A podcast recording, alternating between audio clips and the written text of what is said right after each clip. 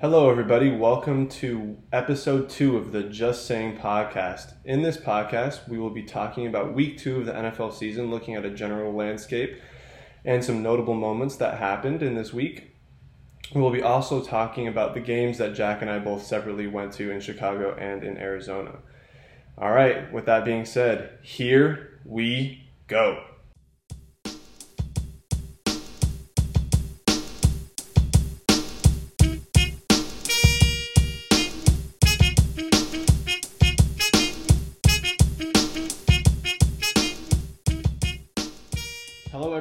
Welcome to the Just Saying podcast, episode two. Today is September 22nd, 2021. And today we're going to get into a couple of things. Um, as we mentioned last week, we both went to our favorite teams' respective home games. Go Uh, Cards, baby. What a big win. and go Bears also. We finally got our first win. I'm kidding. We didn't deserve that one, but I'll take a win any day. Um, so we're going to talk about those, and then we're going to get into some other just important topics that happened um, this past week. Uh, but the focus today is going to be on our personal experiences at our favorite teams' games. So, I mean, This should be a good one. I actually just had uh, the best lunch of my life. It was a, a Clif Bar and a Kit Kat. So uh, I'm feeling, you know, nice and charged up. um, so I guess we're just going to start off by talking about the Bears game. Let's do it. Justin Fields QB one. Well, wait. Andy Dalton is our quarterback if healthy. If healthy, I mean Nagy's incompetent, but so How, just, how does that make you feel? Let me just ask. Like, how does it make you feel that every, everyone knows where this is heading, in what direction this is pointing in, and also what the rational move is? Obviously, being playing Justin Fields. right? Um, what did he send a PR person out to the mic to say? Well, so what happened was in the post game interview, or maybe it was, I think it was post game. Someone asked him like, "So is Justin Fields going to be your starter for the foreseeable future?" And he was like, "You know, that's scheme, so I'm not going to get into it." And the reporter literally said, "That's not scheme," and he goes, "That's most definitely scheme. I can't get into that." And then he just kind of smiled. But then, yeah, like you said, like I guess like ten minutes later, he sent out a PR person to give the message that Dalton is the quarterback if healthy, which he also we'll get into this too, but he also reiterated that today, even though they just announced that Fields is going to be the starter. So makes no sense, but um, you know, What do you think about uh, Dalton this week? In in the uh, the time you saw him before Fields made his uh, inevitable entrance. well, actually, I mean, surprisingly, I think he looked pretty good. I mean, nothing, nothing extremely special. He, uh, well, let's just say on his first drive, he scored a touchdown. They got a touchdown. Uh, it was a pass to Allen Robinson. Um, so everyone was pretty excited about that. When you score on the first drive, it, you know, great start to any game. And it was funny too because A Rob, after he caught that touchdown, his little celebration was he fake opened a vault and then made it rain, which obviously is a, a reference to him wanting more money. That, yeah, that's uh, that's the Chandler Jones move. Um, but yeah, so I think honestly, Andy Dalton looked good early. Uh, I was kind of happy with it, but something. So my dad and um, Jack and I's other best friend uh, went to the game, and something my dad said that was so true during the game was it was honestly bad coaching because when Dalton was really hot, they'd go and throw Fields in for like a couple plays, mm-hmm. and then if Fields got hot on those plays, they would take him back out and put Dalton in. So it was just kind of like. Just the Matt Nagy special. Yeah, it was just so dumb. Makes It- no sense. It made no sense. I think you, if Dalton's hot, keep him in, let it let it roll, let it ride, and keep scoring, doing whatever he's doing. But Yeah. you know, like How did Montgomery look, by the way? I actually didn't even get to. they bottled him up pretty well. They actually, I mean, he ended up I think with like sixty something yards. I don't think he had a touchdown, but You guys ran the ball catches. pretty effective as a team, though. What about 100, Yeah. 130 yards, 125 yards on Not bad. I think just after watching the Rams game and how dominant Montgomery was, I think the Oh, yeah. Bengals were just so keyed on him. So it was. I Of mean, it's bound to happen. But Of course, of course. Um, as everyone else saw, Dalton had a non-contact injury, which I didn't even see from where we were sitting. He was running towards the sideline that we were sitting on, Yeah. and um, to me, it looked like he got shoved out. But after watching it online, he just like hopped out on his own. It was super Yeah, weird. it, was, it was a little bit And- of a buckle. Yeah, you had texted me that too because I was like, "Oh, Yeah. Andy Dalton's out," because I was super pumped. But um, yeah, that was weird. But so after the injury, this is pretty messed up. Also, um, Bears fans started cheering very loud, and so I'm not sure if it's because they knew Fields was coming in or if they were very happy Yeah. that Dalton was hurt. Um, either way, We'll kind call of me- both. let's just ca- call it messed up. Yeah. Um, so that, that was kind of it was kind of funny, but also just disrespectful.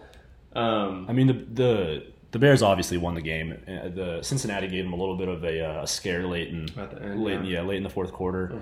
Um, but I think it's it's interesting and maybe almost impressive as a team to win when your two quarterbacks who play go Andy Dalton 9 for 11 56 yards and a touchdown right. Justin Fields, six for 13, 60 yards, zero, uh, no touchdowns, and an interception.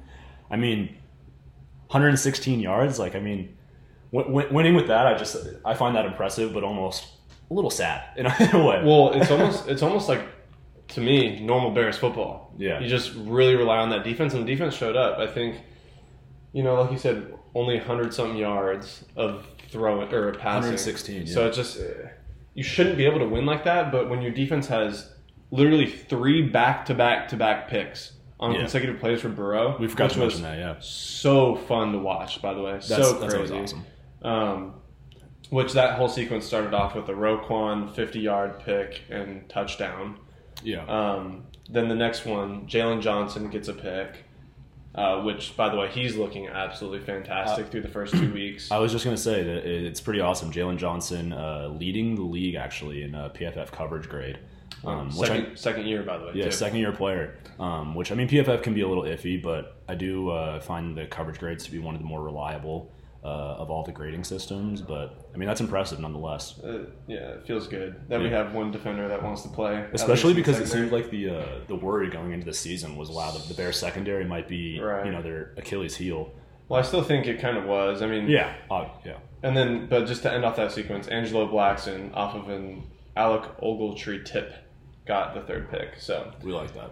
um, but yeah, I mean, the DBs at the end of the game were the reason that the Bengals even got back into the game. Mhm. Um, there was a weird play with Eddie Jackson and um, I think Kindle Vildor was the other player in on that play, and they kind of just collided instead of tackling Ja'Marr Chase. But I think the throw from Burrow was it was honestly a pretty bad throw. It kind of threw Chase open and like threw off the defender's um, path to go hit him. It was weird. It was really weird to watch. He was able to see the ball. Yeah, you know, Yeah. he was able to. Finally, yeah. but it was funny too because early in the game, I think he only had two catches the entire game, but he had a drop.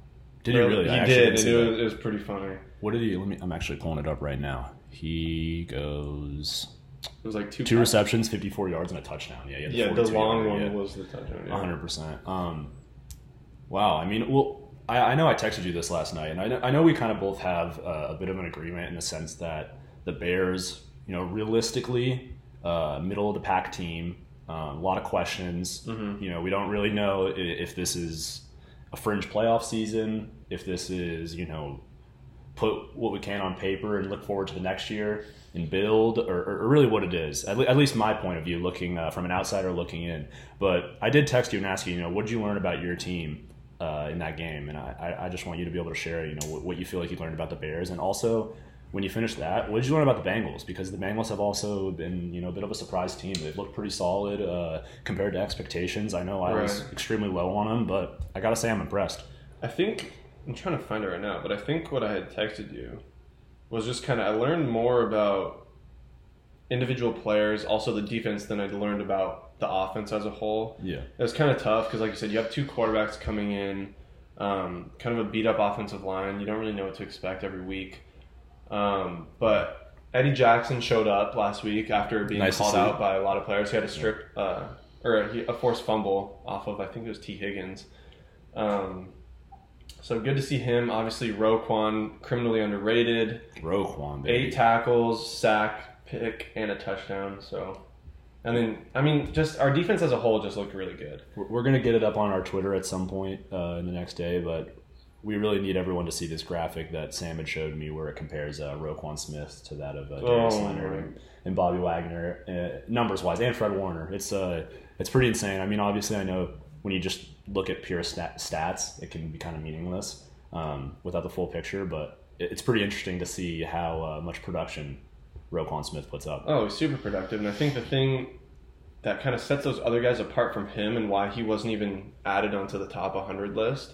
W- Wait, Um, when a lot, I actually didn't even know that. no, he wasn't even Ro- on the, Roquan Smith was wasn't on the top on the one. list. Okay. And like I, in the picture that Jack was talking about, he had better stats than basically everybody else on that list. I think Bobby Wagner was the highest rated, or maybe It might have been Fred Warner. I don't. I think it might have been. I- who- I really he was like top twenty either way. I gotta say, uh, the the NFL player rankings they did fall in favor of some some Cardinals players, but uh, DJ Humphries, our left tackle, gave a uh, press conference after they released the full NFL player uh, top 100 rankings, and he said that he's. I mean, this is obviously coming from him. Probably a little salty he didn't get put on it, considering he graded out as like the fourth or fifth best tackle in the NFL last year. Um, he's like, you know, I've never even been asked about this. I don't know anyone who votes for this. I don't think it's real. Like, I don't, I don't know what this thing, what, what this is. I've never once been asked to rank any player.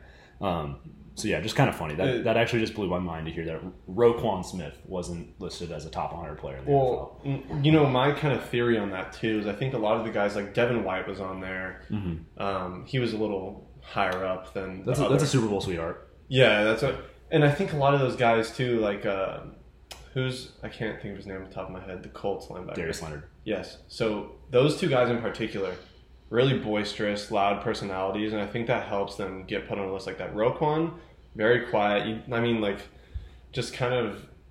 I don't want to say shy because I don't know him Yeah. personally, but he's just he's more introverted. It seems. I get So it. he doesn't have that personality that's going to draw attention to himself. But you know, is what it is. 100%. That just feeds his his chip on the shoulder. Hundred percent. So- Well, at least we know we got uh, Justin Fields, the official quarterback one next week, and that is uh, as you as you mentioned uh, before we hopped on. That is back home for Justin Fields uh, Ohio. in Columbus, correct? Or Cleveland? Uh. Well, yeah, they'll be in Cleveland. They'll be I in mean, Cleveland, but A lot of Cleveland fans are Yeah. Ohio State fans, so it's going to Yeah, be kind of of course, hard for them to cheer against him. But it'll be know, interesting. Yeah, it'll be weird. And you know, I know we'll, we'll get into our uh, our preview of the next week towards the end of this episode, but Right. what are you looking forward to that matchup? Well, here's what I'll tell you. I hope that Nagy doesn't limit the playbook just because it's his first start. I don't want to see that Mitch Trubisky set where he's throwing slants and crossing routes and whatever. Because I think obviously Fields has a huge arm. He can throw it downfield pretty accurately, as we saw in the Bears game um, against the Bengals just this last week. But you know, so I, I want to see the playbook open to him. Uh, I want to see a lot of um, option runs with him and Montgomery. I think that could be pretty lethal. Um, but I'm worried though, just because Browns do have a good defense. Yeah. On paper, at least, they haven't looked too good against. I mean, the Texans. Shout out again. I think I did this last week, but Tyrod Taylor, who can't catch a break, is hurt again. Um, Wow, I mean that's just unfortunate at this point. so unfortunate because he's playing so well. Although Yeah. he did play against the Jags, uh, Yeah. but he was looking good against the Browns early. Um, but I'm just Gotta keep that team doctor away from him, man. I bet you can't let it near him. yeah. So, But I mean, something interesting to look though. The, the Bears do actually have a really good run defense, which uh, should play into oh, their favor. We have some hogs up front, Yeah. some big boys. What, what are they calling? Um, I forget what they're calling the the Browns uh, running running back. Oh, chunt. They're calling it. Uh, uh, Oh, Yeah, Hunt and Chubb yeah. combined. They're calling it Chubb. Yeah, that's a great running back room. pretty close to a bad word, but we'll keep it with chunt. Um, That's C H U N T, by the way. but yeah, that actually should be awesome. I'm, I'm excited to see that matchup. That'll be a pretty physical game, I imagine. Um, yeah, I'm gonna be tuned in, but it's you know it's nerve wracking for sure. Just having your first year quarterback going against uh, 100%. Clowney and Garrett. So Hundred yeah. percent. And, and the Cardinals actually they play the Browns in Cleveland as well in three weeks, week six, I believe. Four weeks actually, that would be. Um, so yeah, we'll, we'll get a taste of both of our teams playing the same team. Luckily, we're not there when it's too cold. You know, Being what do you mean in Cleveland? just in, that'll help the quarterback play. oh, Yeah. oh, oh, yeah, yeah, Uh-huh. hundred percent. Also, like, who wants to go to Cleveland? Come on now. Whoever loses our fantasy. Oh is yeah. By the way, we we have a we do have a fantasy group. Um, it is a PPR auction style fantasy group. We had to graduate from snake draft auction. It was it was a big step for a lot of the the uh, the members of the league, but we have decided that uh, the loser, as in the absolute last place person in our uh, fantasy football league, has to catch a flight to Akron, Ohio. Uh, well, actually, you'd probably have to fly into Cleveland Cleveland, and drive to Akron and get the uh, certified lover boy haircut, which would be the, the little heart in uh, engraved into your head, and then fly back. So um, that should be awesome. I just want everyone to know too. I'm tied for last right now. Yeah, So tied tied for last. I But- am tied for first. So I'm very looking- confident in my team. I think they'll end up putting up numbers for me. I've had a couple of losses due to injuries and stuff and just bad play, so I'm not too worried about it to be honest. Well, I'm kind of worried, but I'm not, not too worried yet. You're definitely worried. Only week two. I just have to be better than the last team. hundred percent. But yeah, I mean, actually, I uh, as you know, I did also get to go see the the Cardinals play, my own team play. They played the Vikings. As many know, it was a pretty insane game where we honestly fully should have lost. Uh, I really still don't know how we won, other than the fact that you know kickers just love missing in Arizona. That's just that just seems to be the theme. Um, That was bad game management, in my opinion. I don't know why really they bad. didn't try to take one more shot to like get closer up because they just. I feel like this is kind of. I don't know. I don't remember what other game did that, but like, I don't know why you're so content with kicking from further away when you have like enough time to move up a little bit to kick a closer field goal, especially when. Didn't he miss a kick in that game? He missed an extra point, yeah. Right, He, missed so- an extra point, and I think it was also more just ironic because they had been sent to overtime by that kicker uh, last week, and Yeah. so I think they actually had like a social media post. And it was No, I saw yeah, that. like, Yeah. At least we know we can trust uh, right. trust our guy, uh, but or Greg Greg Joseph being their kicker. Um, but yeah, it was honestly, I would say it was not a pretty game for the Cardinals. Um, Kyler had an unbelievable first half and a very mediocre second half. Uh, I think from the, the get go, I think the first play, Dalvin Cook went up the middle, kind of cut out to the edge and got tripped up, 12 yard gain. Second play is a 64 yard ta- uh, touchdown to KJ Osborn. And I mean, even after the first run where Dalvin got that 12 yards, I was like, yeah, we're probably going to lose this game. Um, the one shining weakness for the Cardinals seems to be their rush defense. You know, we, we performed really well against Derrick Henry last week, but I think that more had to do with our, our you know our pass rush and all of our pressure getting home on that O line. And the Vikings were desperate not to fall 0 2, and they threw everything at us. They played actually a really really nice game up front. Um, their O line and D line both looked really really nice. So that was definitely a worry at first. I thought we were toast. Uh, we fall down 20 to 7, and it was certainly looking like a, uh, a 2019, uh, 2018 Kliff Showing. Um, but Kyler just, Kyler's unbelievable, man. He's one he's unreal to watch. That's all I can say. Uh, brought us back in and put us ahead at half, which shout out to Rondale Moore. I don't, I don't know if a lot of people saw um, the famous highlights, obviously the Rondale Moore 77 yard touchdown where he slips out How was he that wide open? yeah, That wide open in the, any zone- sense in the busted zone. But uh, I would say an even more impressive play was right before the half. The Cardinals have 20 seconds to get into field goal range, and I believe it was the, the last play before the kick. They get a little uh, flat route to Rondale on the left side, and he breaks one tackle, cuts in, and like squeezes through two guys and gets out of bounds with one second left. And Matt Prater hits a 62 yard field goal to take the lead at half. Huge kick, but Massive kick, uh, the longest actually in Cardinals history, but oh really? it was the That's longest pretty in- cool. in, Cardinals history. So Also, I just want to mention on that play too, Patrick Peterson didn't look like he wanted to tackle anybody. Patrick Peterson does not want to tackle anybody at any time. I was actually just going to say, uh, you know, obviously Pat Pete being a legend of the Cardinals, one of my Just a legend in general. Sorry Yeah. to cut you off. but- Oh no, of course, one of the, one of the best press corners of all time. One of my favorite players to ever watch. Um, kind of an ugly divorce with the Cardinals. Uh, he's definitely kind of gone at their GM, rightfully so at times. Almost unexpected, I'd say. Yeah, it, it- certainly. But I, I would say his uh, his big problem was he listed the top receivers he's facing this year, and he did not mention DeAndre Hopkins. I would say that just about screwed him uh, for this game. Uh, I, I mean, D Hop actually didn't even have that great of a game. The first half, he was it was all D Hop, and then for some reason in the second half, it kind of all went away with him. I, I would probably credit Harrison Smith with helping over the top a lot on Pat Pete, but at any rate, it was just kind of funny because Pat Pete had had all the uh, the antics and talking going into the game, and you know he said like I can't wait to do what I do versus the Cardinals, and uh, I believe it was uh, four targets from Kyler Murray, four receptions, 98 yards, two touchdowns, perfect passer rating. Um, so Patrick Peterson didn't get the best of the Cardinals on that one. Which So, was he shadowing Hopkins for most of the game, or did he switch off to he uh, was AJ he, Green? And he was on Hop a good amount. Um, at the beginning of the game, he certainly was, but actually, what's interesting is the the Cardinals have well, not the Cardinals, more Kliff. Kliff tends to just kind of lock, not tends to, he does lock uh, D Hop onto the left side of the field for some reason. He is always on the left side of the field in Kliff's offense. And progressively throughout the game, D Hop actually started moving into the slot in a couple packages, and that's when Pat Pete would sometimes not be on him.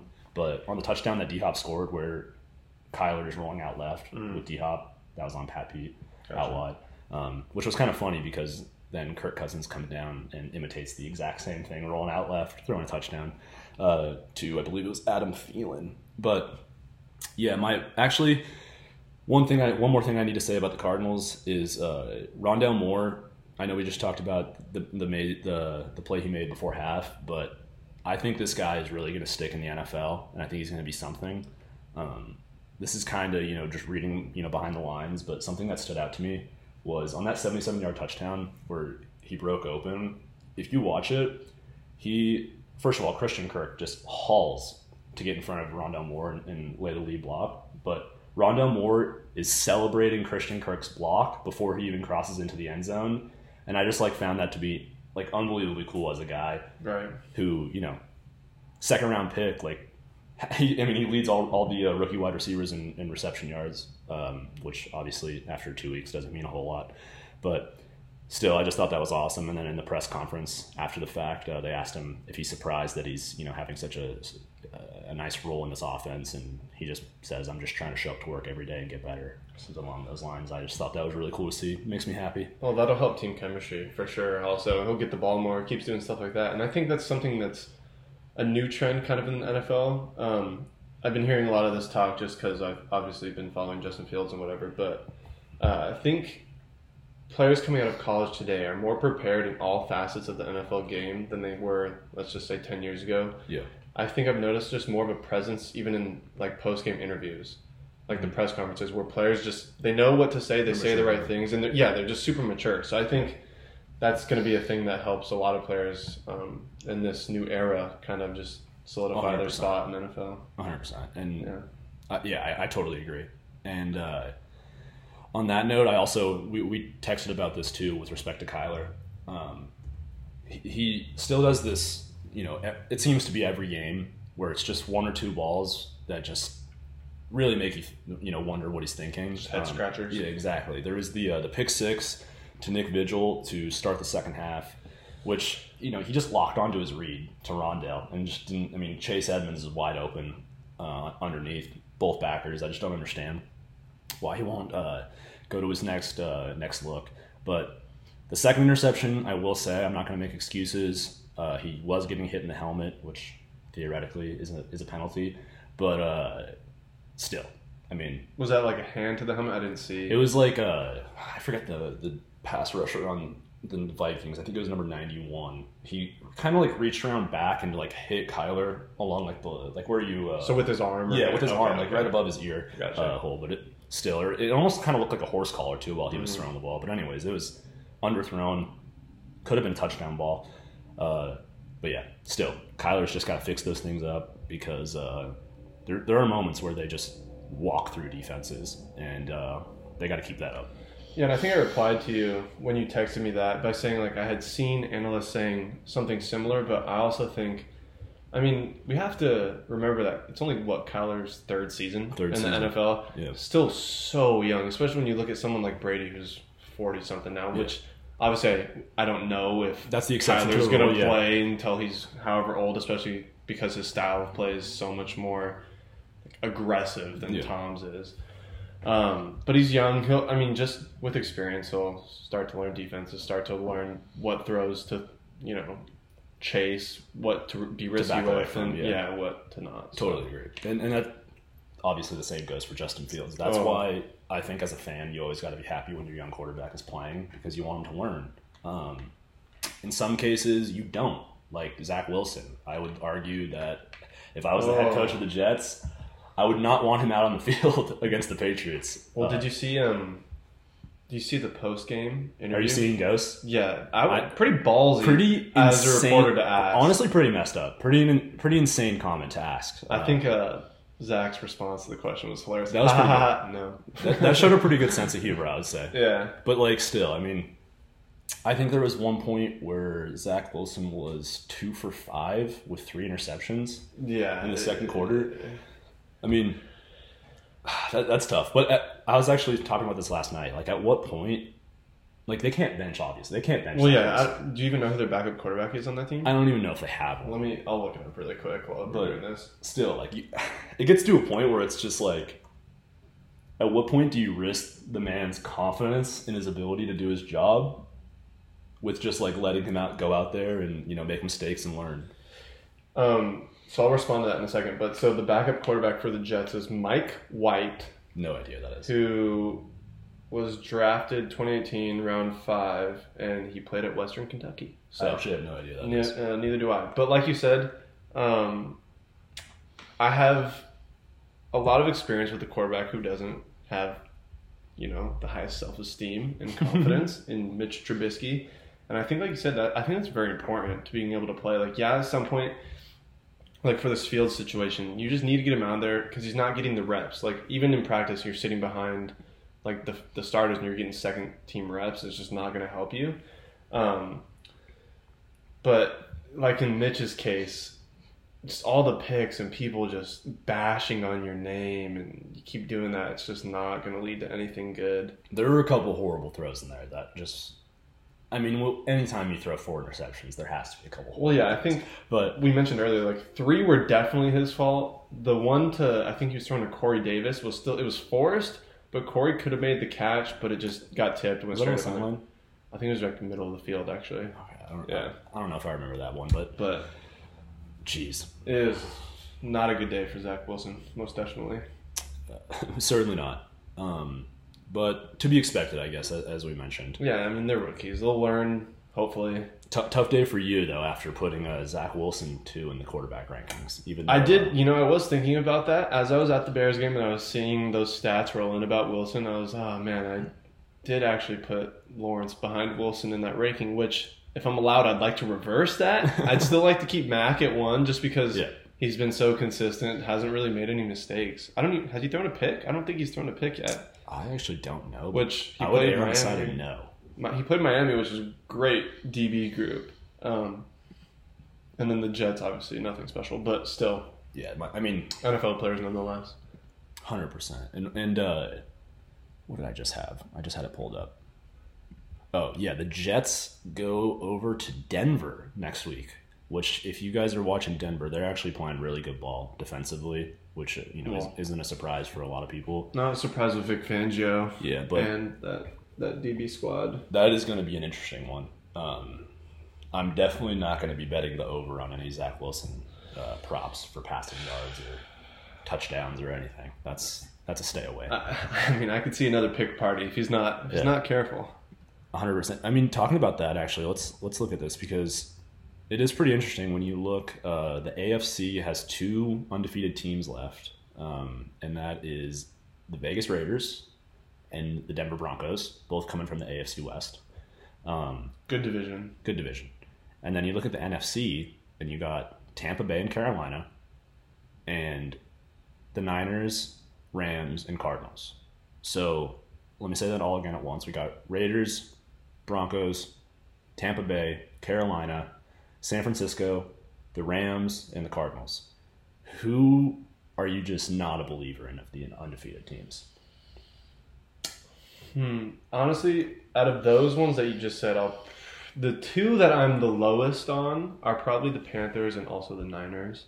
Okay. Um, we just kind of talked about this, but I think the Niners or off this recording, but uh, the Niners really struggled against the Lions and the Eagles, who are, I would say, less than mediocre teams in the league. Although um, better than we had projected them to I- be. I think the Eagles are pretty good. Yeah, I think the Eagles are pretty good, honestly. I, I actually think they're a pretty good team. but And a team that should- was like projected to go Super Bowl, make it deep playoff run, should Totally. not be struggling against. Uh, although, I mean, again, I keep saying although, but they have had a lot of injuries, especially to their defense. Um, running backs one through three. running backs as well.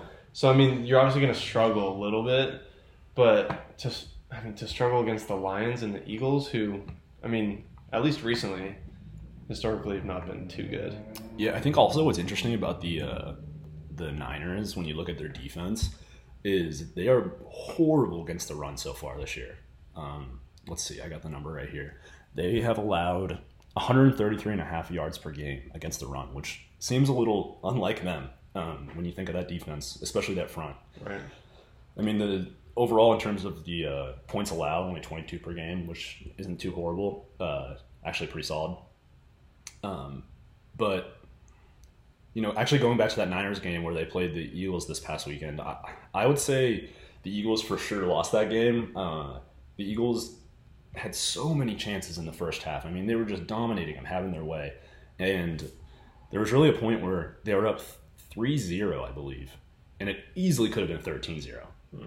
So I think, you know, that right there kind of tells you what happens, what happened because uh, the Niners stormed right back in in the second and beat them up pretty good in the second half compared to uh, the first half. And the Eagles just never were able to close the door on the Rams or even really open the door for themselves. You mean the Niners?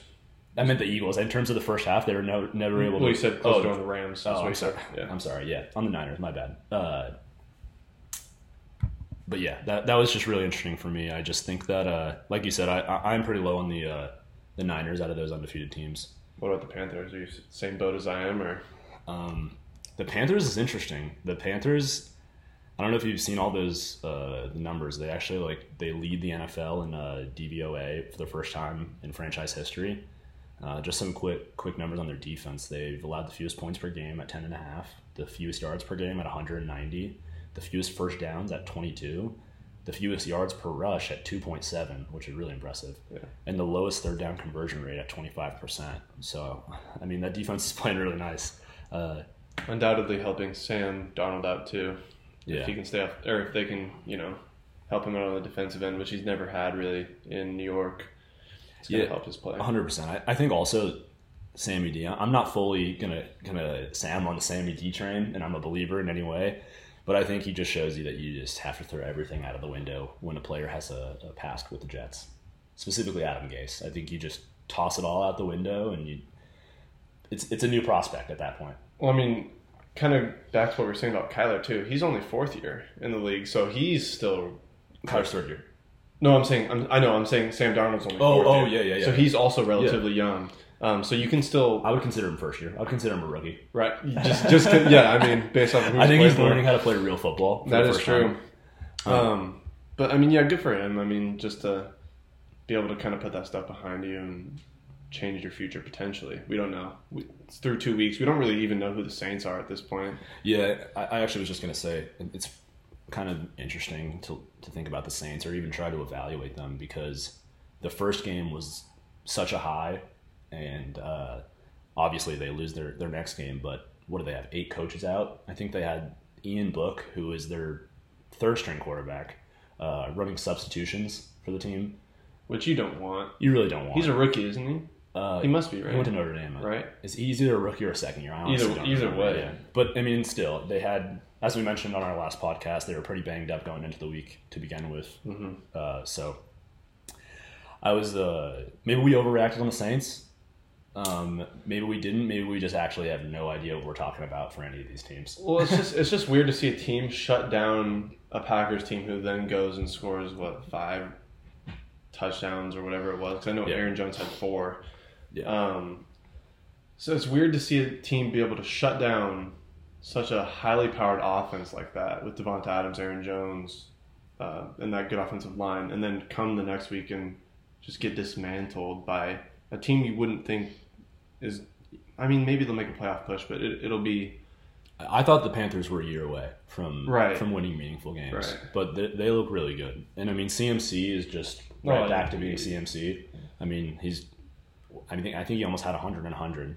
I think he had like 95 and 80. I, I honestly don't even know, but he's so good. Yeah. It's, it's ridiculous. He's the perfect fantasy player. Yeah, but I, I still, I, I, actually really am not sure what I think about the Panthers. It's hard. It's hard to make any sort of evaluation because, kind of like I just mentioned, obviously Saints are. You don't you don't know who they are at this point. Also, like you said, the coaching thing. But then week one they played the Jets. Yeah, Jets are are not the best team, um, which is apparent after this last week. But Zach Wilson did play better against their defense than he did against the New England defense, which is also weird. It's just the NFL. is Nothing just- makes sense. Yeah, the NFL is just going to be like this always. Um, It's it's literally nothing makes sense. It's the Cardinals trounce on the Titans. The Titans just come storming back and beat the Seahawks. So I guess the, the I guess the Cardinals Cardinals struggle. are amazing compared to the Seahawks, but we'll probably lose to them. So it nothing makes sense. Well, especially in division, divisional games are so Yeah. tough because it could go either way. But I think in terms of the Cardinals game um, this past week, I think that was not that you guys lost, but just in terms of how you guys played, I think it was kind of a letdown game. Just because you had Oh, yeah. won Oh, yeah. so adamantly over a team that was supposed to be pretty good, especially offensively, um, and then you come into this game against the Vikings, who just lost to the Bengals, who were supposed to be one of the bottom teams in the NFL. Yeah, I mean, you're not really prepping at the rate that you need to be. But I honestly I expected that because I thought that Mike Zimmer was going to try to desperately avoid 0 2 and would pretty much throw anything at the Cardinals that he could. And as I alluded to earlier, their O line played unreal. And, you know, I don't, I don't know their personnel inside and out, but I, I don't believe they have one of the premier O lines in the NFL. So that was pretty awesome. I, I, we didn't even get a sack on Tannehill. Uh, I mean, not Tan. I'm, I'm losing my mind. Kirk Cousins. uh, but there, there actually is a funny picture that Chandler Jones reposted where Chandler is so close to sacking him, and J.J. Watt is just being held into oblivion by the by the, the right or the left guard in the center. It's hilarious. it happens, man. I, I've been watching that with Mac for the past, Yeah, well, ever since 2018. ever, ever since he popped. Right. So it's just that's what's going to happen, especially when you guys have such a dominant defensive line, Yeah. uh, especially for pass rushing. Or like, I mean, I know you said you guys struggled there this past week, didn't you? We, we just didn't get home. I would say we created pressure in the second half compared to the first half. Just didn't get the numbers. We just didn't get home, but Gotcha. I think also the the story about the Cardinals is when you when we were just kind of talking about how the league doesn't make sense. Like they dominate Derrick Henry and they bottle him up, and then they get exposed, not exposed, exposed by Dalvin Cook. Uh, Which, by the way, I mean, not surprising because he's another top Yeah. top tier running back. But like you said, I just- I mean, I just think it's the different style of running. I think the Cardinals are going to struggle more with like the jit, the jittery back and the quick step Mhm. back who can you know move his feet like that, as opposed to like Derrick Henry who just runs into a wall and it typically works for him. he's a little more predictable. Yeah, which I mean that does not mean that he's worse because the Titans somehow stormed back into that game by running the ball. Did you see Derrick Henry had like a sixty-yard touchdown that really brought him back into the entire game? I didn't get to watch the game because I mean, kind of at this point on Sunday, I was traveling to the airport to get back home, but Yeah. um, I was able to watch a little bit of the end of it on the uh, one of the TVs that was across from us in the airport. Pretty insane. Pretty crazy game. The uh, which I I mean it was it was actually I guess good for me because it uh, split the four undefeated teams that could have been in the NFC West. So uh, I, I love to see it, but it was it was just interesting to see a team down what thirty to yeah um, I have it right here. They were down thirty to sixteen with thirteen minutes left in the fourth quarter, and they pretty much run their way back into the game. They had a sixty yard Derrick Henry touchdown, and then they get the ball back, drive down the field. Henry scores, ties in the game, and then they win in overtime, obviously. But I just thought that was interesting. It's it's not every day you see a team uh, down 14 and come back with uh, power runs and play action. I think um, didn't Julio have a pretty good game as well? Uh, I don't really because I again think he did. I Yeah, yeah, he did. He balled. Yeah, he did. He had six for 130. because I remember seeing the whole thing that they took away that touchdown from him. Yeah, which he just he just was refuses cl- to score. Clearly a touchdown. Yeah, it clearly was a touchdown, but it's almost like a game at this point. It's it's almost like they're toying with with Julio with the touchdowns. Yeah, he can have all the numbers he wants, but he just can't score. Yeah, they're they're like, nah, man, it's not gonna it's not gonna happen. Uh, but yeah, actually, we were just talking about those undefeated teams, and I kind of want to segue back to it because the Raiders are undefeated, and last week I actually said that I would sell high on the Raiders. Um, might still to this day, but it's pretty interesting to see the Las Vegas Raiders lead the NFL in total offense, Passing yards. passing yards, which Derek Carr leading the, the NFL in passing yards 817 yards he wants that extension. It's pretty awesome. He'd rather retire than play anywhere else. Yeah. And, uh, I mean, just being 2 0 itself is I'm pretty surprised. Two and zero against two good teams Yeah. too. Exactly. Ravens and uh, the Steelers. So And it feels like you can pretty much just count in that the Raiders will probably steal one from the Chiefs, just because it seems like that's what they do. division. Yeah. yeah. So it's just interesting. I, I don't know where we're going with this Raider season. Um, it seems like it could fall off the wagon at any week this at any week this point. But It's just exciting being Yeah. from Vegas to see him it. it's really well. cool. It's, it's Um, a little bit of like uh, Golden Knights nostalgia. A little different because it wasn't obviously first year Knights go to the Stanley Cup. Right. I am not suggesting that the Raiders are going to be in the Super Bowl, but uh, it's pretty cool. It's pretty cool being from Vegas to see it. And um, they play Miami this week, who, by the way they played, it looks like they have no chance without Tua. well, even with Tua, I'm not very confident Yeah. in the team. I would I would agree, but Jacoby Brissett is looking awfully thick in that Miami jersey. He, he that actually might be the worst uh, quarterback jersey combination in the NFL. He, he just doesn't look right in it. Uh, I mean, I know some backup quarterbacks that just don't look good in general. That's fair. Like I Like guess Zach Wilson. He might be back if he keeps playing like that. But I, the one that I always think of is again, this is my Bears bias because he was on the Bears for so many years. But uh, Chase Daniels Daniel. just looks so awkward. He's just so short and stubby. robber? Yeah, he's just yeah, literally, he's made like millions of dollars just sitting on the bench. and started like three games. The numbers where they break it down, where he's made like 150,000 a throw. It's like Yeah, nice man. wouldn't that be great? I wish I could do that. Yeah, exactly. But yeah, that I'm I'm pretty interested to see how the uh, how the Raiders fare. I, I guess I was actually going to ask you. You know, do you trust the Raiders? Oh man, I think you kind of view this in multiple ways. No, because their defense on paper shouldn't be as good as As they're playing, as it has been. Um, but then you look at it, Maxx Crosby.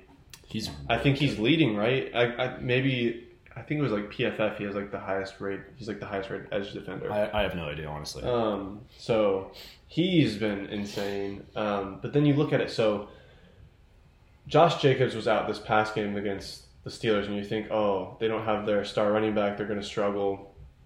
They find a way. And Waller didn't even have the biggest game this last this last week, but they find a way to win against one of the premier defenses. At least we think is Yeah. supposed to be one of the premier defen defenses in the league. Um, they beat Lamar and the Ravens, which that was a crazy game in itself, but they found a way, at least sort of, to contain him um, and to limit his big plays. So it's it's kind of weird. And then, like you mentioned, Derek Carr is leading the league in, in throwing yards, yeah, which is just weird to think about. it is. It's kind of funny. And also, I, I think when you look at that Raiders Steelers game, I would say that I learned more about the Steelers than I think I learned about the Raiders. I would say I have comfort in knowing what the Steelers are now. I think that they are an elite defense that'll win them games and a really bad quarterback who just can't play anymore. He's old. He can't just too- move. He can't move. That's his thing too. There was one point in the game where the uh, I believe the Steelers are on their own goal line, starting a drive. I think it was second down, and uh, Big Ben steps into a throw to Claypool on the right side, and the way the camera has it, it looks like he's about to just throw like a signature Big Ben like gunsling down the right side. Ball goes thirty yards, almost interception, intercepted by Casey Hayward. I was like, I started dying. Honestly, I was just like, this, this is the end of uh, of Big Ben. So is is this you coming out and saying that he's retiring after this year? I mean, because he's only or he's almost only retired after like what the past couple seasons. Yeah, I mean, if I was his advisor, I would say, man, you should probably you should probably put the cleats up right now. Um, I mean, he's made his cash. yeah, Won a Super Bowl. you know, but I don't know. He he looked really bad. There's just a couple times where he looks so uncomfortable. Now he's like skinny. He still moves just as bad, and like he just he'll like get himself into weird positions and like try and fling his body around and like throw the ball up. And I'm just like, dude, like It's just not the same. just go sit on the couch with your family. Like enjoy your kids. Like Yeah. come on. But yeah, actually though, go, talking about Derek Carr now on the other side, um, he made a really smart decision. It seemed like when they were moving the ball down the field, getting the ball out quick, um, looked like he had his reads going down pretty sharp. His uh, throw to Foster Moreau in the cor- left corner of the end zone. I don't know if you saw it. Beautiful. And then his touchdown to Henry Ruggs, which That- I- essentially iced yeah, the game Yeah. that was a massive nuts throw. That was an insane play call. It was almost. It was kind of similar, not not necessarily in the um, same way, but he that throw that Kyler had at the end of On fourth and five, yeah when he just sprinted backwards and that was launched it. the most insane call I've, I've seen. I, I I can't believe I didn't bring that up. But thank you. a huge, huge play. Yeah. Um, which, if that doesn't work, who knows what happens that game? But uh, he he did the same thing against the Ravens though too. I think on that touchdown play that they scored in OT, he kind of just sprinted back and launched it up, and it was kind of just weird. Like you watching, you're like, what just happened? But so I mean, like you said, it iced the game. So he's making big throws, which I mean, there's probably many knocks on Derek Carr, but I think one of them is like obviously everyone knows he has a big arm, but can he consistently make the big throw when it's needed? And he's been doing it the past couple weeks, which is great to see for all Vegas fans. yeah, and the thing that fired me up about Carr, I don't know if you saw this, but I don't I don't remember what quarter it was, but he was kind of like a, a collapsing pocket, and he splits up the middle and just takes an absolute shot right before the first down marker. And he gets hit so hard, and he's on the ground, and then all the flags start flying in, and he pops up and like gets to the first down and like starts jawing at the players, like shaking his head, and I was just like, this guy's an insane man. Like, well, that's why he's like the perfect, like he's just the, the whole, um, what's the word? I can't think of the word, but he just embodies the entire Yeah. Raiders fan base. That's what I was looking for. he embodies the uh, The is he- Is he Fresno? Is he Fresno State? Fresno State. He embodies the Fresno State mindset. What's what was that quarterback that played this past week against? Is uh, it Jake Haener? Is that his name? Haener? That's what it was. Yes, that's that's the mindset right there. I don't know. We're, we're going to segue to college football for 30 seconds. I don't know if you guys saw that Jake Haener come back. That was awesome. Oh, it was super cool. I watched it because I was watching the ASU BYU game, which, by the way, just quickly want to mention that ASU lost that game due to the 16 penalties they had. They would have easily won if they wouldn't have done that. Anyways, I digress. However, um, dude, that was crazy. It was going back and forth because uh, DTR, Yeah. he, He looks a lot better. By we're familiar with him just because he went to Gorman. private school Gorman, which is also in Vegas and notorious for football. Um, but so you'd see him go down, they'd score, and then Haener, who was holding his hip and walking like a nine-year-old man, Yeah. would sling some not like forty-yard ball for a completion. and Just he kept moving them, which was Yeah. crazy, and they ended up winning. So it was that was an awesome game to watch. The picture of him laying face down on the field is Just collapsed, yeah. Another game I really need to talk about purely because I actually had a parlay where I had both Fresno State and SMU in it. Um, I don't know if you guys saw the Oh. SMU game. They had no business winning that game. They were a huge money line favorite. Of course, I had them because I'm a fool.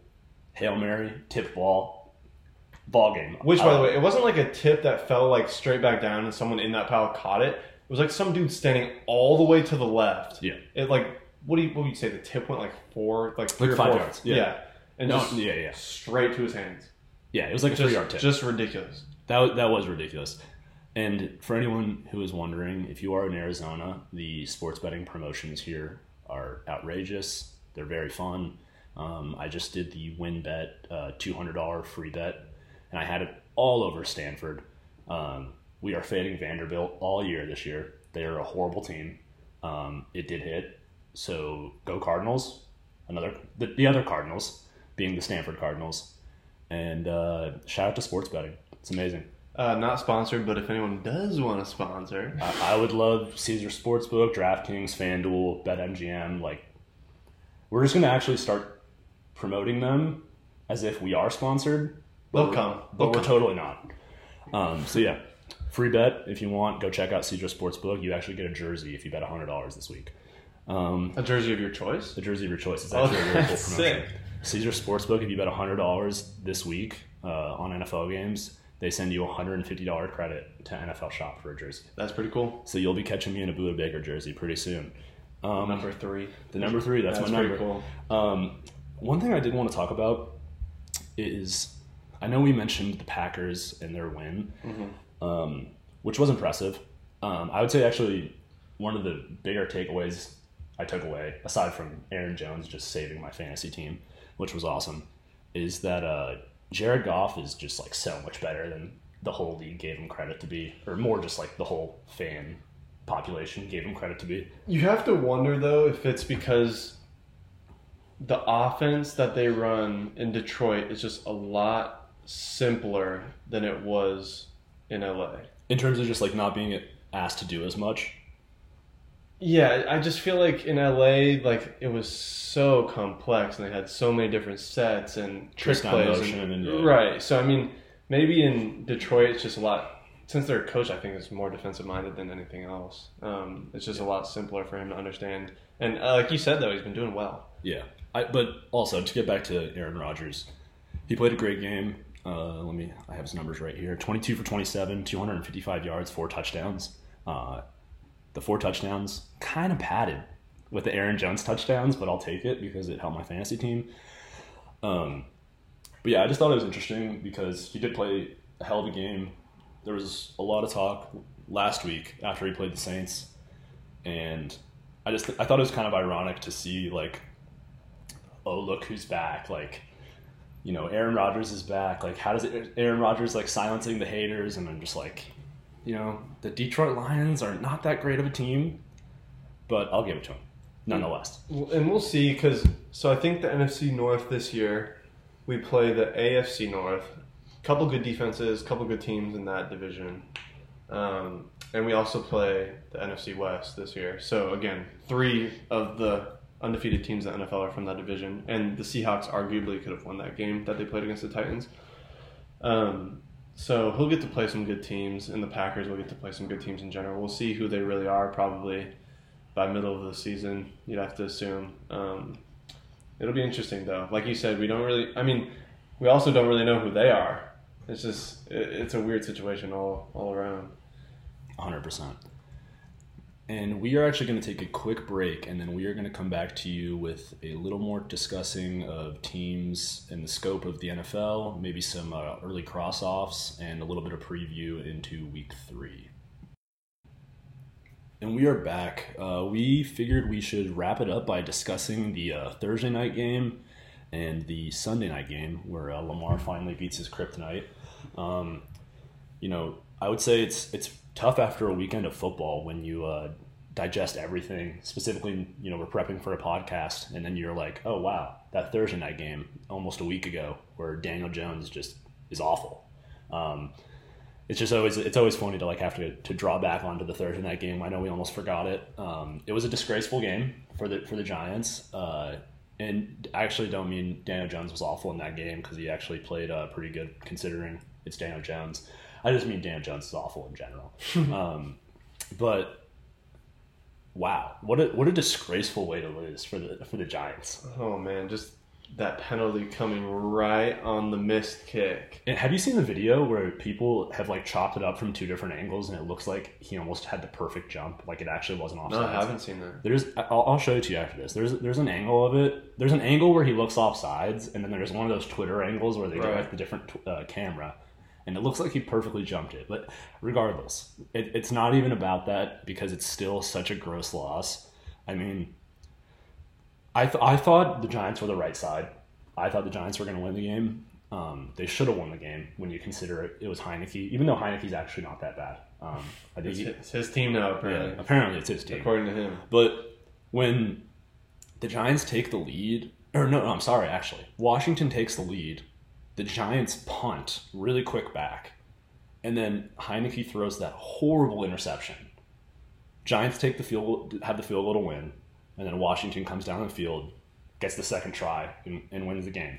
But still, like, how the, Giants being 0 2, like the.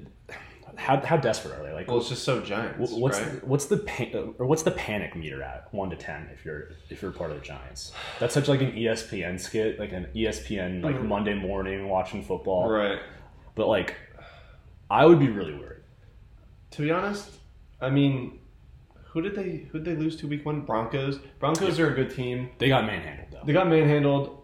No Saquon, basically, he was limited reps. It's kind of the same um, in their game in Washington. So I think that he's a huge part of their offense. But at the same time, I don't remember if you because I, I did watch this game. Like you said earlier, it's hard to like remember because it feels like it was forever ago with all the content that we've absorbed. But I don't know if you remember the the portion of the game when Golladay was just screaming at Daniel Jones. Yeah, I mean, you never want to see that type of. I mean, yes, it's football. Tempers are going to get like they're going to rise and people are going to get heated, but you never want to see your second best probably receiver just screaming at your well, especially the guy you paid in the offseason. Right. The guy you brought in, and you were like, "This is going to be our weapon." and they haven't even used him all he that has, much. Well, he was a part of my fantasy football team. He was recently dropped for the rookie Rondale Moore. Um, but yeah, I think uh, he had 40 yards, I believe, uh, last week. I think he might have sub 100 on the season. He has 102 yards in two games. Yeah, not great. So I, I think they paid him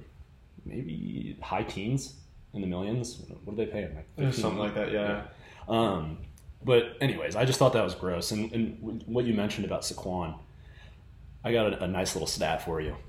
Saquon Barkley had 57 yards on 13 carries against the uh, Washington. He had a carry for 41 yards. Right. Yeah. So he had 57 yards with one carry for 41 yards. So he had 12 carries for 16 yards the rest of the game. Dude, that's that's not good at all. I mean, when you're spo- supposedly a top tier superstar running back. right? Yeah. And I know you and I. I don't. I don't know if we mentioned this on the last podcast or not, but I know Jack and I have had a conversation about if we believe that Saquon. I think is- we did. I think we did the trashing. Right. Yeah. Is truly a superstar or whatever. And he's just so consistent. You don't you don't know what to believe. And yes, he's coming off an injury and yes, he hasn't played for like a year. Um but then if he I don't know, it is I just I just don't I'll tell you what, you never point. want to be 12 for 16. I'll tell you that. I think even the best running backs would not be 12 for 16 no matter how good the opposing defense was. Yeah. But, I mean, it's, it's got to be tough for Saquon Barkley because he has the fastest player in the NFL, Daniel Jones, on his team, making runs. Didn't he get that really long one taken back? Daniel Jones? No, he had, a, he had like a 50 yarder. Did it did it not have a flag on it? I almost feel like I, I could had- definitely be wrong. He had 95 yards rushing. Yeah, that's insane. When your quarterback is just absolutely tearing you apart in the rushing game, not a great sign. Um, Not at all. but it, I mean, overall, it was a pretty interesting game. Went back and forth. It was definitely a good way to start off week two. Oh, I- yeah. I was I was pretty interested. I did have a lot of. Uh, I actually did bet the Giants, and uh, I picked them in our last week's podcast. So I was pretty devastated, to say the least. Um, cried about it all night. It's, you know, it was a rough one. I mean, Scary Terry showed up as Yeah, usual. He's so good. Oh He's super good. he's so good. Um, but yeah, go ahead. Sorry. I, I was honestly going to say that that's just a trash th- Thursday night game. Let's talk Well- about the, let's talk about the real one. That well, I was gonna say just really quick. I was gonna say I don't. I can't imagine that it had good ratings on TV when it's the Giants and I mean Washington who have been. Do you know the, do you know what game they're putting out tomorrow? Uh-uh. Carolina at Houston. Which Houston? Okay, props to to Houston because they have been playing well. Um, Davis Mills now though. Yeah, exactly. Davis Mills, which I think in our first article I mentioned that we'd probably see Davis Mills earlier Did rather than later. Yeah, like That's I, pretty good. I feel so bad for Tyrod, but at the same time, it's kind of just to be expected at this point in his career. Um, I would say it's also just with that team. That team's just a dumpster. Well, It- they were perceived as a larger dumpster fire than they really are. I- they, okay. they still are a dumpster. I fire. think that's a fair evaluation. yeah. Um, but the Panthers will probably win that game pretty handily, especially if they keep playing like they have been the past couple weeks. But Yeah. anyways, You know what I actually thought about just to just to separate from that really quick before we talk Chiefs Ravens. Mhm. I've been thinking about this because uh, Sam and I actually we both went to uh, Del Webb Middle School, and uh, one of our classmates was Brevin Jordan. I the, uh, played basketball with him. Yeah, the, the Yeah. Uh, tight end from University of Miami, who's actually now on the Houston Texans. And I th- was thinking about, like, I genuinely was thinking about this really hard. Can you imagine working like your whole life for something like that? And like of all teams in the NFL, of all time eras in NFL history, you get drafted to the 2021 Houston Texans. Well, so here's the thing, right? I'm not sure how the timeline really worked out chronologically. So did, did I don't know if you remember? I think it did, but did Deshaun Watson get like The allegations before the draft. right? I, I see. I don't want to be quoted and say yes or no, but I feel like it was yes. I feel like it was too, but hypothetically, if it was no, I feel like you would be pretty excited to just go because I mean, D- Watson would is like basically a team by himself. He'd put up numbers, but I mean, without him, I mean- uh, I was also thinking, like, if you're a rookie on the Texans, like, have you had a conversation with Deshaun Watson and like what do you think of that guy? I don't. Yeah. do, do they like make sure you don't talk Yeah, to like, him what- at that point, so you don't end up doing stuff like that? I don't know. It'd be really weird. It'd be super super odd. But Yeah. yeah, shout out to Brevin. Hope he's doing well. I don't Awesome. know. I, I don't even Yeah. know if he's played or anything. Uh, shows you how great of friends we are. Yeah. Uh, I'm, I'm kidding. Uh, but still, that'd be really tough. I It would would be tough. I would personally be pretty sick to my stomach if that was me. But I mean, end of the day, you're going to make millions of dollars in That's facts. your dream league that you've been working for your whole life. So That's facts. there's some give and take, I'd say. Talking about Deshaun Watson, I actually was on campus today. We, uh, if you guys don't know, we are Arizona State students. Um, I was grabbing my delicious lunch at a Clif Bar, um, and I saw a kid wearing a Deshaun Watson jersey on campus, and I just was kind of curious. Like, did you get the memo? Like, do you like? Are you memeing? Like, are you just trying to start something? Well, I just want to know what what was the build of this kid like? What what did he look like? It was like cargo shorts down to like like high shin past the kneecap, like definitely not an appropriate length. And they weren't cargos, but they were shorts with a Deshaun Watson jersey. Con- like, he looked like a high schooler. See, that's tough then, because that's He might have been legit. He might have been wearing that like this is my guy. I don't know anything about sports. about what's wrong with this guy. Right. Like See that just based off your description, the shorts really throw me off. Because I think if it was like, long shorts, criminal, criminal in this time. especially cargo shorts, in, for that They weren't. matter. They weren't cargo. I think they were like the. Uh, what's that like material that they used to make those amphibian shorts out of? Oh, Those like I, I know like, you're talking really, like thin. Yeah, like, yeah, I got you. Like reflective almost. yeah. Oh. Bad luck, man. Bad luck. I mean, if it was a frat dude wearing that, obviously he's just you know just for the memes, just Yeah. for the jokes. But like that Not, kid, not a good joke. Still, not a good joke, but very disrespectful. But you get my point. Like, if, 100%. if it's that kid, he may not even know what's going on. Yeah. that might be his dad's jersey, or you know, whatever. That'd be even worse. Wait, That- did, did, did the Texans offer like the Aaron Hernandez? Uh, well, he, I guess he hasn't been criminally charged. They don't do like exchange your jersey like for Right. an actual NFL player. right? Yeah. I don't know. Really, really random side note. Let's actually get back to football. Anyways, And let's talk about Lamar Jackson finally beating his kryptonite in the Kansas City Chiefs. That was really awesome. Um, I actually was all over the Chiefs. I thought this was the Chiefs game for sure. And uh, if you watch the game, certainly was the Chiefs games to lose. Uh, the two early picks by Lamar didn't seem like uh, it was going to be a good game for the Ravens, but right. honestly, it seemed like Pat Mahomes had like the uh, had like the player option. Like, do you want to opt into winning this game or do you want to opt out? Dude was out. He was fully out.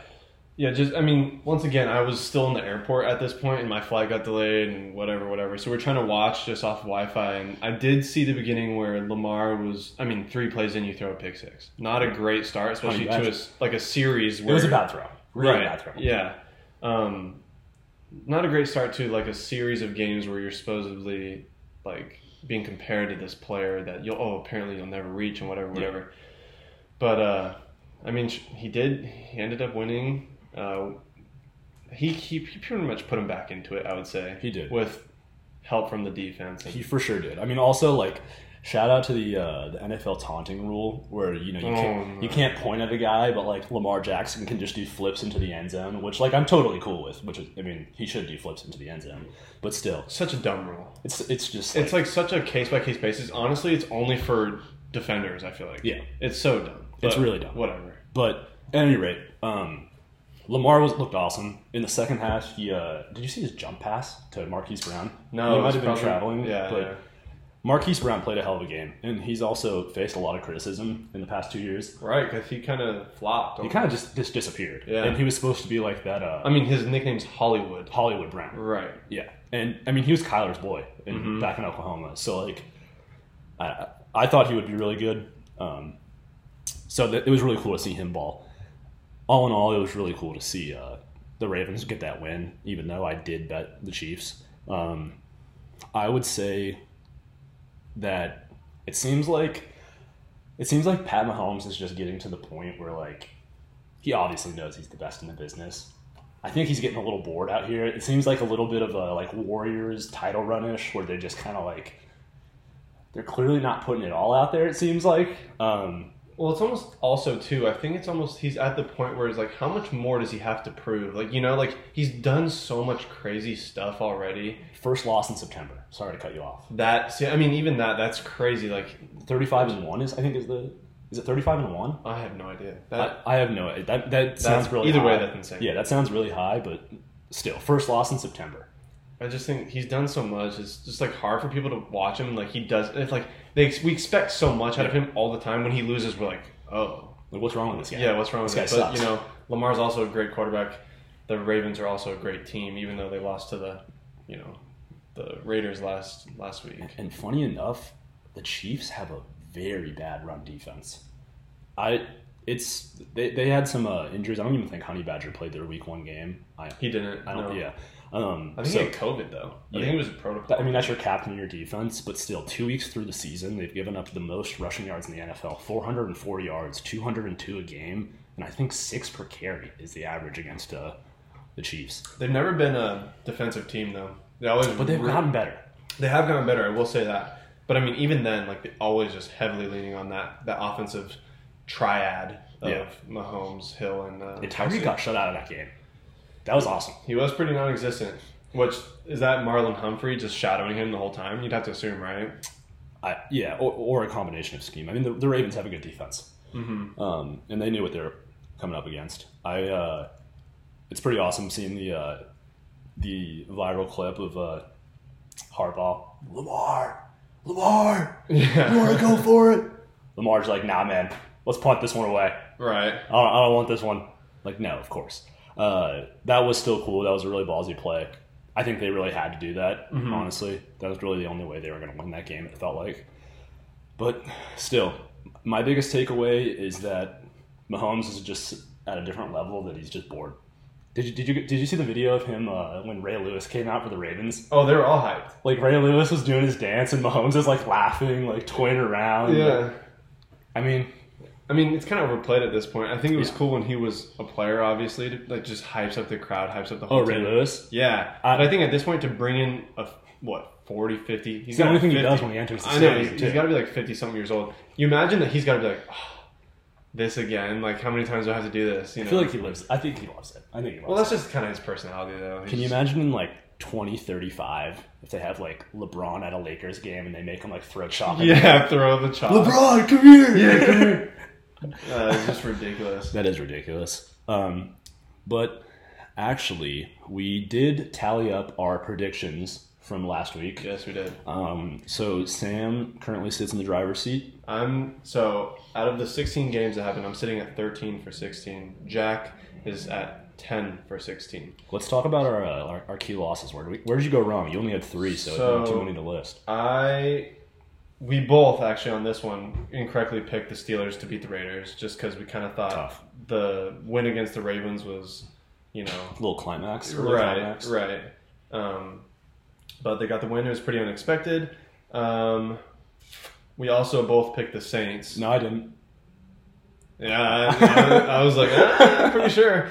Um, I I don't know what you're talking about, man. both picked the Saints, so missed on that one because the Panthers Missed really looked bad. pretty well. Missed really bad. or looked pretty good. I don't know why I said that. Um, and then the last one that I missed on was I picked the Chargers over the Cowboys. So Okay. I just wasn't too confident in uh, the hurt Cowboys team. What did I? Uh, I whiffed on a couple. I, I had a couple close ones. You, I mean, I don't even know if I call this a whiff. You picked the Giants, which came down to that kick. Should should have known. I, I, you can never put anything on Daniel Jones. right. That's my new rule of thumb. Um, you also picked the Eagles, I loved that pick. I actually loved that pick from the start. and Should have won. yeah, again, a game that easily could have been won by the team that you picked. Um, this one I don't really know how to count it for you, but you said half Bengals pick, and Um, no- as no we response. Were, No as we were recording this, you just said I you picked the Bengals, so we just rolled with that. No comment. Um, mentioned the Saints. Um, mentioned the Steelers for you, and then also you picked the Chiefs. I picked the Ravens. Gotcha. So it's just you know Yeah. that one. Probably the Chiefs was the smarter pick in that scenario, either way, yeah. just historically, and just because, like you said, I think when we recorded this last time, they had Patrick Mahomes. So you're going to take the team with, that has Patrick Mahomes. I, I tend to take the team with Patrick Mahomes. yeah, not not a bad strategy there. I tend to do that. Um, so do you want to hop into recording our next takes for week three right now, or I think uh, Yeah, we should. let- Let's wrap it up and let's do a little predictions for week three. Let's Okay. do the same thing where Right. it's uh, blank at blank, and we'll just do the Yep. win or loss. Okay, so Thursday game, like you mentioned, Panthers at Texans. I'm all over the Panthers. I'm also going to take the Panthers with uh, Tyrod Taylor out. There's just no way that I think the Texans are going to be able to get a win. Like you said, they're kind of a dumpster fire organization at the moment. Okay, uh, Colts at Titans. Divisional game. I think the Titans are going to be overvalued in terms of a sports betting look Mm-hmm. because of their big win. I'm going to take the Titans, and I know we promised uh, quick answers, but we forgot to mention Carson Wentz.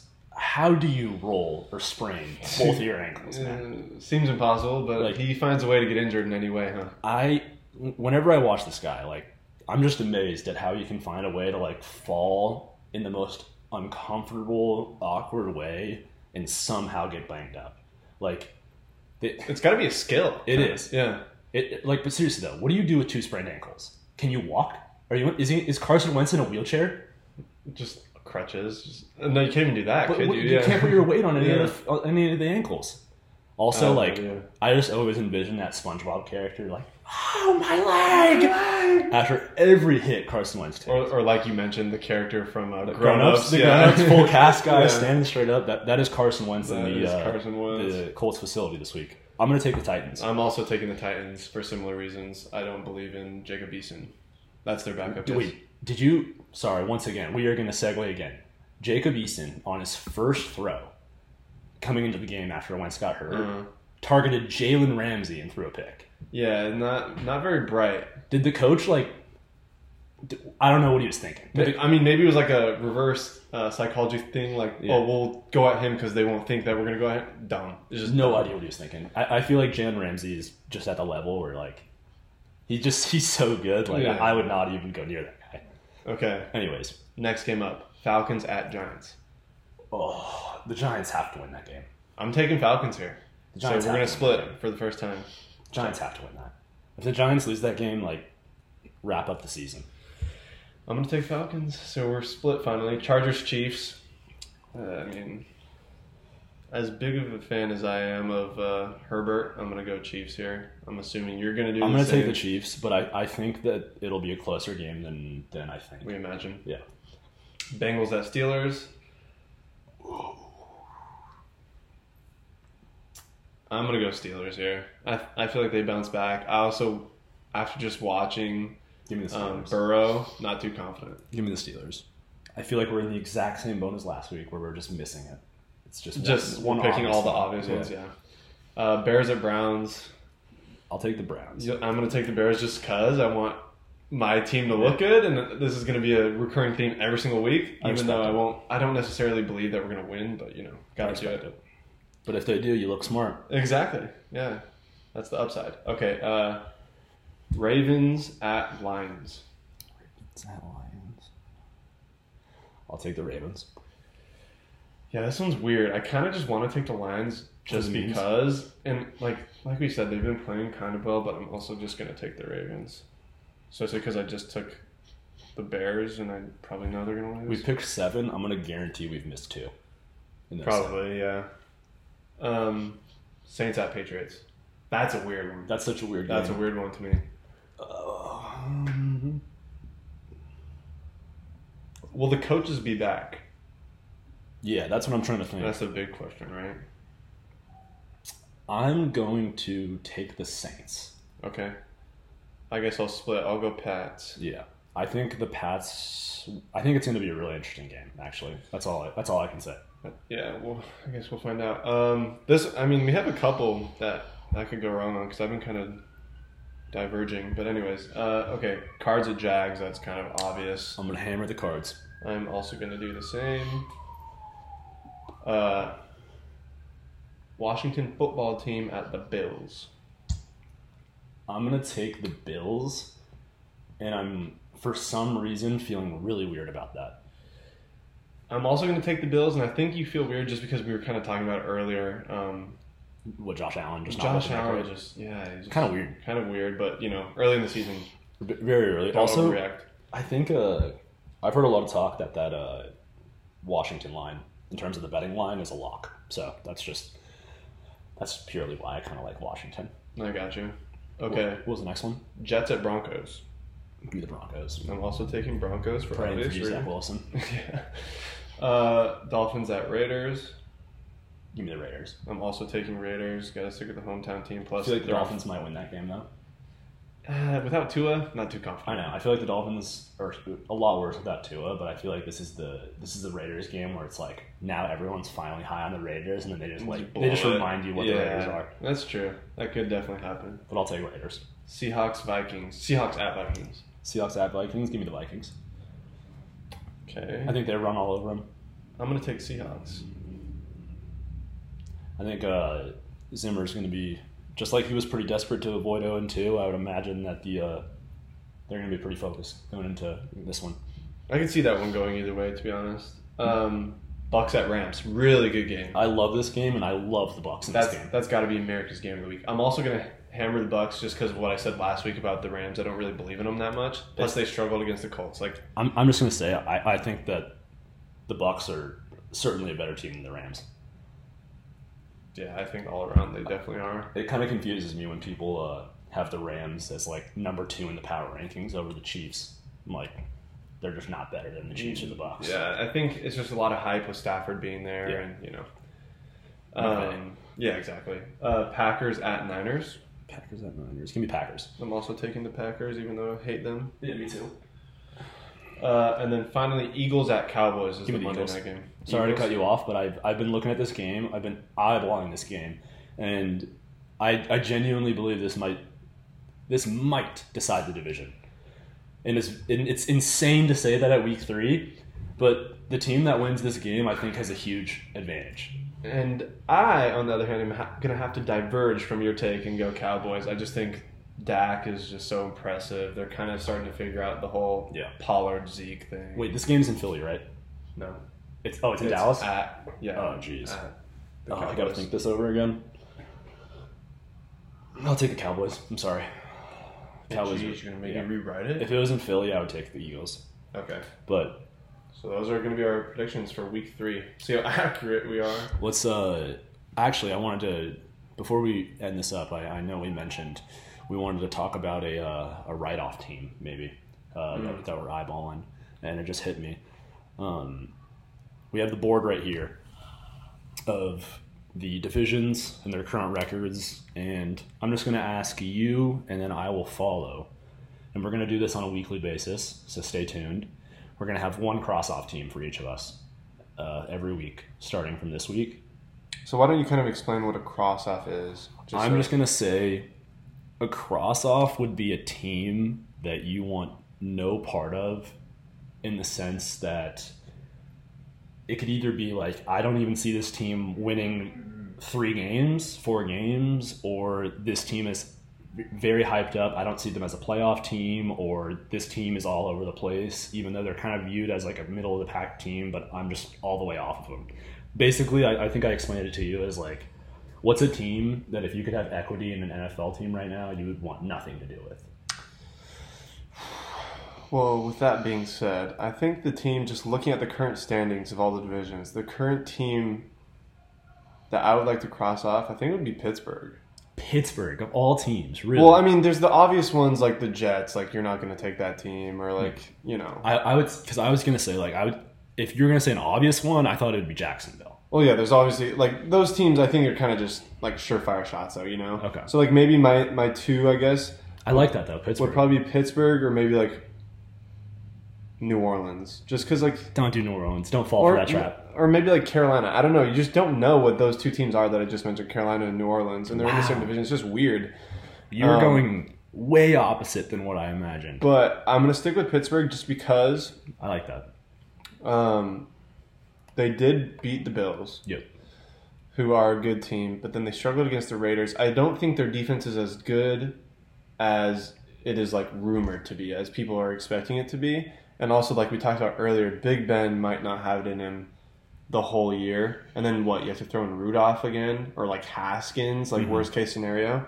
I actually really like that pick. I think that's So, interesting. I, and I'm not a huge fan of Claypool. Juju kind of bothers me with his TikTok thing, so that might be playing into it. But, I, yeah. I like not I, and to to speak about their personnel. I, I actually like Najee Harris, but I just don't. Oh, that stiff arm. that stiff arm was insane. That was really cool. Man. Um, I just don't see him being like a, you know, like the five, six, seven times a game. He's just exploding out into the second level, like beating a linebacker to the edge. I, I just don't think that a their offensive line is built like that, and that they're just going to play like that. Mm-hmm. I think, like I alluded to earlier, I think you kind of know what you have with Pittsburgh. So I actually Right. really like that answer. That kind of threw me off a little unorthodox. Um, but I mean, it's just always weird to hear like the Pittsburgh Steelers counted out, Right. um, considering they went eight and eight with Mason Rudolph two years ago. Right. Uh, but when I look at the board, I would have to say, besides Jacksonville, which I feel like everyone's off of, I'd probably say I'd probably just go the Giants. And we talked about them, but I just don't see a world in which the Giants have a winning team with Daniel Jones under center Mhm. and I just don't really like what they're doing over there. No, that makes complete sense. I get that take for sure. Another interesting one would definitely be the Colts. The Colts, see, I thought about that, and then I kind of went back and forth, and I still am kind of a firm believer that we haven't seen remotely like anything close to what the Colts can be.